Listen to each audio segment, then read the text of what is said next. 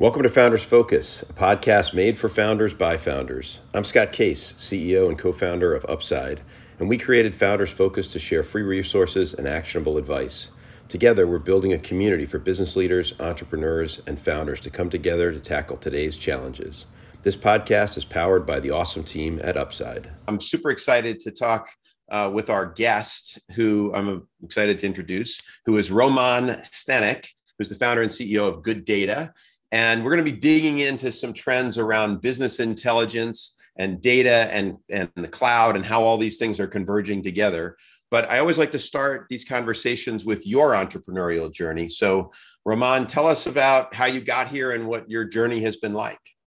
Yeah, so so my my background may be a little unusual. I, I grew up in uh, in Eastern Europe, um, and uh, so so uh, a little uh, fact about me as. Uh, I didn't have access to computers until I was like twenty-five. So I lived in uh, in complete isolation from com- computers. And I wish my kids had the same luxury of no- not being able to uh, to spend uh, most of their time playing video games. And uh, and then, you know, right after college, I started a company called NetBeans in Java development space that's still being used. It's still one of the top Java I Ds in the world, competing with competing with uh, Eclipse. And I sold uh, sold um, uh, NetBeans to Sun Microsystems, and it was an amazing experience. I spent time with all of the leaders of the of Silicon Valley uh, early on, and then I started another company uh, that essentially invented uh, uh, the whole, or co-invented, I should say, the whole concept of microservices, cloud, uh, and uh, again, a little story about that company. The company called, was called uh, Systinet, and we sold it to H P. And in two thousand two, we had an interesting first customer. It was actually the first customer of that company. It was the small division of Amazon called A W S.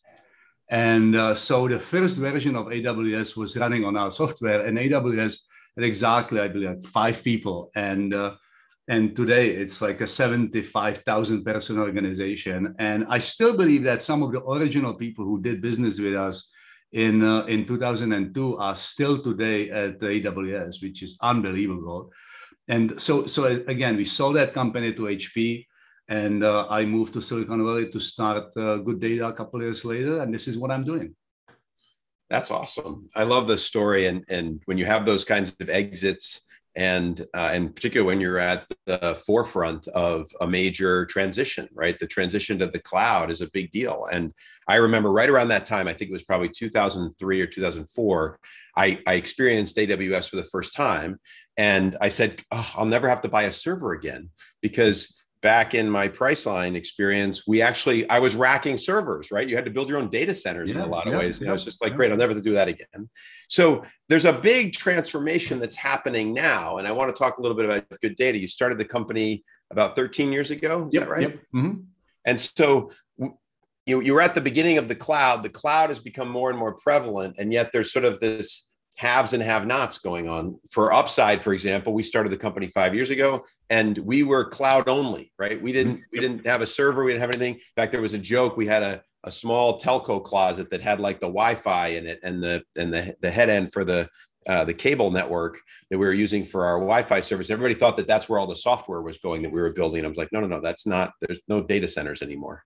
So tell me a little bit about, you know, we've all heard of SaaS, this shift to software as a service, which is the core of the cloud from a business user standpoint.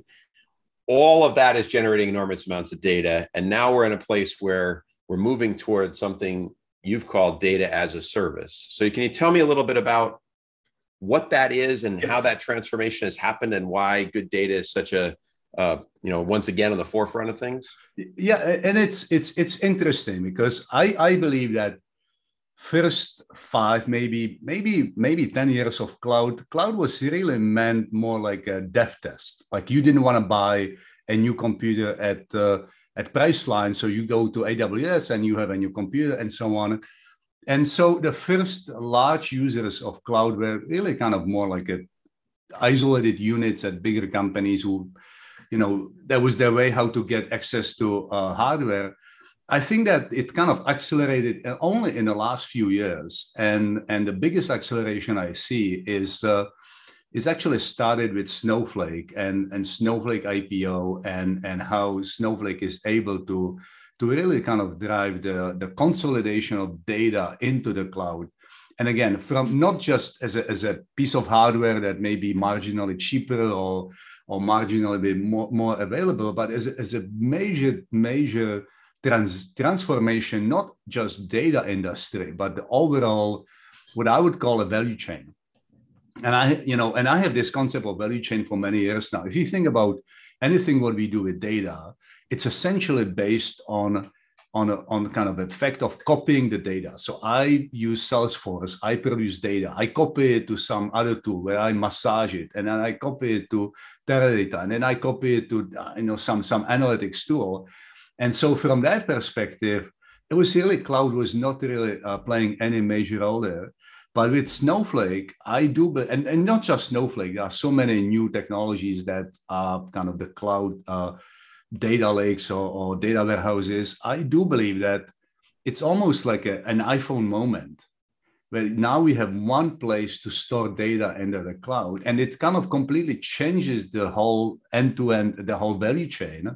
And I do believe that it will actually affect every company that uh, is using data downstream, like and analyzing the data, but I also believe that it will affect companies that actually produce data. So my my my idea is that one day there's going to be like a C R M company that's one founder will start that will not store data uh, anywhere but in Snowflake. So we never need to move the data. We have actually all the data sits in one place, and that's why I'm calling it an iPhone moment, because we can have all the data in the world in one place for you know easy access and analytics and real time and all, all of those good things. And that's kind of that's what we see. And and so now we actually we want to make these data sets available to everyone and anyone. And it's impossible when it's in some database and so on. So we are creating this concept of data as a service, so that if you want to know everything about your I don't know, sell, you know, your, your um, customer pipeline, there's an A P I for it. If you want to know anything about your customer experience, there is an A P I for it. And you can actually go and get that information without knowing where is it coming from and how difficult is it to process. So is it fair to say that your, your goal is to create a bit of an abstraction layer on top of all that data? Exactly. And so that you can then build products on top of that abstraction to, to provide either insights to your sales organization or the ability to surface something to a customer in real time? Like, is that the, did I summarize that? Yeah, yeah, close? Exactly. Yeah, no, that's, that's actually perfect summarization. Abstraction layer, I would call it single source of metrics. You know, it, it, in most companies, there's no single source of metrics. If I'm, you know, let's assume pipeline, uh, uh, pipeline, Priceline, you know, you, you may have an occupation uh, metric that's calculated a hundred times and everyone's saying like, why do we have fifteen different ways how we calculated it? Because once you calculate it in your data science tools, once you calculate it in your B I tool, once it was calculated by your production engine and so on. So having that one single source of metrics with that kind of abstraction, and I'm using metric as an abstraction. There might be different ways that what you want to abstract, but metric is what drives companies. Um, and, and having that available, not just people, but to machines, to, uh, to optimization machines. Again, I need to optimize our you know, booking uh, thing. I have a source of metrics and in, in this abstraction. So it's kind of a reimagination how we thought about kind of business intelligence, and making it not only available to people, but also making it available to machines, to, uh, to uh, A I, and any, anyone who actually needs access to that abstraction. Well, and you just brought up the, the, the other sort of big buzzword, right? And the machine learning models would like those machines, right, mm-hmm. would like to be able to be trained through an A P I and not just waiting for a data set to get uploaded. So it sounds like it's, it's catering both to new products that can be developed, but also the ability for you to apply things like machine learning and others into your analytics and your decision-making. What do you see as the biggest barriers to kind of companies successfully using data as a service? Like what gets in their way, or how do they need to think about it a little differently in order to take advantage of what good data and, and then that concept play out? Yeah, it's, it's, it's interesting because we spent last, as an industry, we spent last um, fifty years talking about data silos. You know, you open any anything about data and you will read about data being siloed and how big brown it is and so on. And, and I actually believe it's the organizational silos that are a bigger problem for analytics, and especially for M L and so on. When you have one team of people who do A I, and we are the A I experts, and another group of people who say, well, we are the, the data experts and, and B I experts and so on.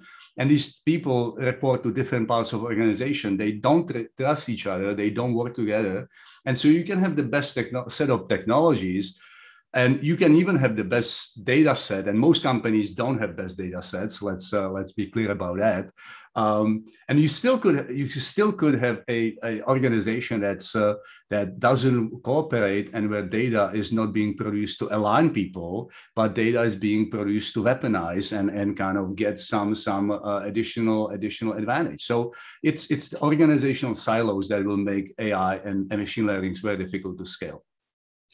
So that's interesting that you talked about the people side of the equation, because part of being able to get all the data in one place is to give all the people the access to it all. So do you find that that that there's a a barrier in the de- democratization democratization of the data itself? Like, is there people who say, I don't want that data contributed there? And and are there issues around P I I? So are there legal issues that people get squirrely about this stuff? Like, what are some of the challenges that that you see or examples that you've yeah, seen? Yeah, you know, that you you you mentioned kind of key key uh, problems. One is um, kind of the whole G D P R, P I I, data privacy is becoming bigger and bigger problem. But I don't think that's the biggest problem. I absolutely don't believe that it's the biggest problem. I do believe that the biggest problem is that in every company, you have five, ten departments dealing with data and systems. And they are not aligned. They are not unified. And and you know, if you if you talk to anyone and you tell you ask them what's the biggest problem with machine learning and, and A I, everyone will say that the biggest problem is that ninety-nine percent of machine learnings never get into production. They actually, those are science systems where people actually scientifically prove that, oh, this could improve our business. But it will never improve our business because it will never be actually used. And why is it not being used? Because that production is owned by a different part of the company that doesn't necessarily trust the data scientist. So it's kind of, again, it's it's it's it's the the the organizational silos and and uh, kind of tra- you know uh, and also kind of efforts to. Um, to boil the ocean and do too much, uh, that's what prevents uh, these new technologies to, uh, from being successful. I have your next company. You're going to create organizational therapy as a service. So uh, just, you know that's, that's my gift that's, to you. I will go work me, on that next. I, I, yeah, that that believe me, that's an, that's next fifty years of blaming. Now we blame it on data silos. The next fifty years. Uh, It's uh, is going to be uh, blame on people, but I, I actually think again we are talking about funding company, founding companies, and so on, and and this is why most founders should not spend time on this. You know, most founders should focus on on on technologies and problems and so on that scale. And this is why you know this is why out of all the te- all the data companies that were created in the last ten years, uh, all focused on Hadoop and so on, you you essentially have one Snowflake that succeeded. And you know why? Because it's it's just a problem that doesn't lend itself to be solved at scale and easily. It's a, it's it's a less about technology and more about the organization and politics and so on. No, it makes total sense. So so I want to I want to talk a little bit about those companies that are in transition. So we talked about the cloud, we talked about that data layer, and we talked about the people that can kind of get in the can be a barrier into all that. What's the barrier? What are the challenges from companies that have relied on on-premises data sets, and now they're trying to make it to the cloud, and and they want that data? Can they skip that step with data as a service and just take their on-prem systems and, and get it there? Or what are the what are the challenges that are unique to those companies? Yeah, so so we actually launched, uh, you know, exactly for this reason, we actually launched a product uh, two weeks ago called uh, Good Data Cloud Native, and and the the word cloud native is actually a little kind of uh, confusing, because what it actually means that it's it's a technology that supports uh, uh, containers, Docker, Kubernetes. And the beauty of that, that anyone can build their own private cloud with Docker and Kubernetes on-prem. So, so these kind of cloud-native technologies are actually highly portable. So you can build a data as a service in-house, you can build it on-prem, publish those A P Is, that abstraction that you mentioned, and then you can actually move it uh, to the cloud later with the same abstraction. And no one actually knows that, hey, yesterday I was accessing data in on-prem and today I'm accessing data uh, in the cloud. So again, that's another uh, kind of advantage of that abstraction, is that you, you actually don't know where this information is coming from. And um, and so so this portability of cloud native is is just wonderful, and I think that every company will have to kind of make some baby steps. And the first baby step is, hey, why don't you build like a small private cloud, see what works, build some uh, some some best practices, and then you can actually go to the cloud. One of the powerful things we did at at, at Upside was when we adopted we adopted quickly Docker and then Kubernetes, because it opened up the ability for basically every software developer to essentially have whatever services they needed locally, and then the ones they were developing, and then and then could connect to the to our development environments or our staging environments to supplement the rest of the services. And the workflow of that is so much more powerful. And to your point, if you're on-prem or you're in the cloud, you shouldn't be, or you're sitting on your laptop. In the ideal world, in the services world, you don't you should know the difference, which is yep. a big deal. Um, yeah. So when you look forward to Good Data, like what's the, what's your big magical, like five years from now vision for the company? Like, hey, we're going to, you know, five years from now, this is what we want to see out in the world.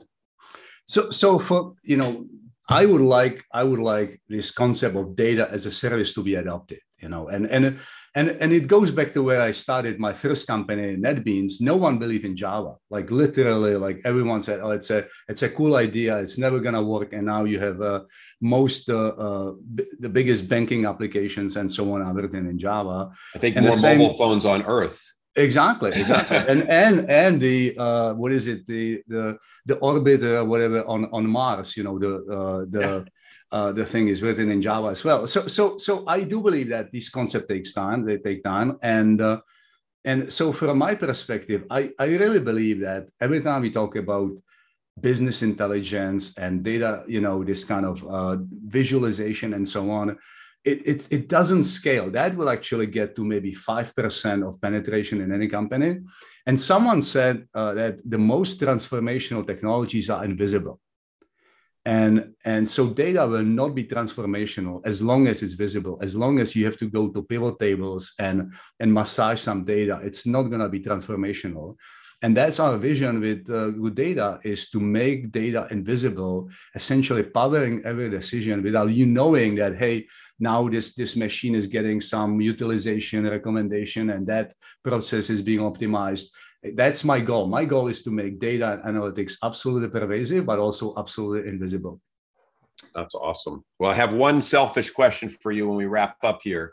Um, you know, it's been a wacky fifteen, sixteen months in things. Your company's probably had to transform itself in a bunch of different ways operationally, but we're starting to look out, at least in the United States, around uh, being able to travel again for work. So I want to know, how are you and Good Data thinking about your employees traveling around to meet with customers or to meet with each other? Like, what's your travel plans from a business standpoint? Uh, we, we are not forcing it. Uh, we are definitely not forcing it. I think that in, in San Francisco office, we will probably open Uh, open uh, in um, late late summer, maybe early fall. That's kind of that's the plan.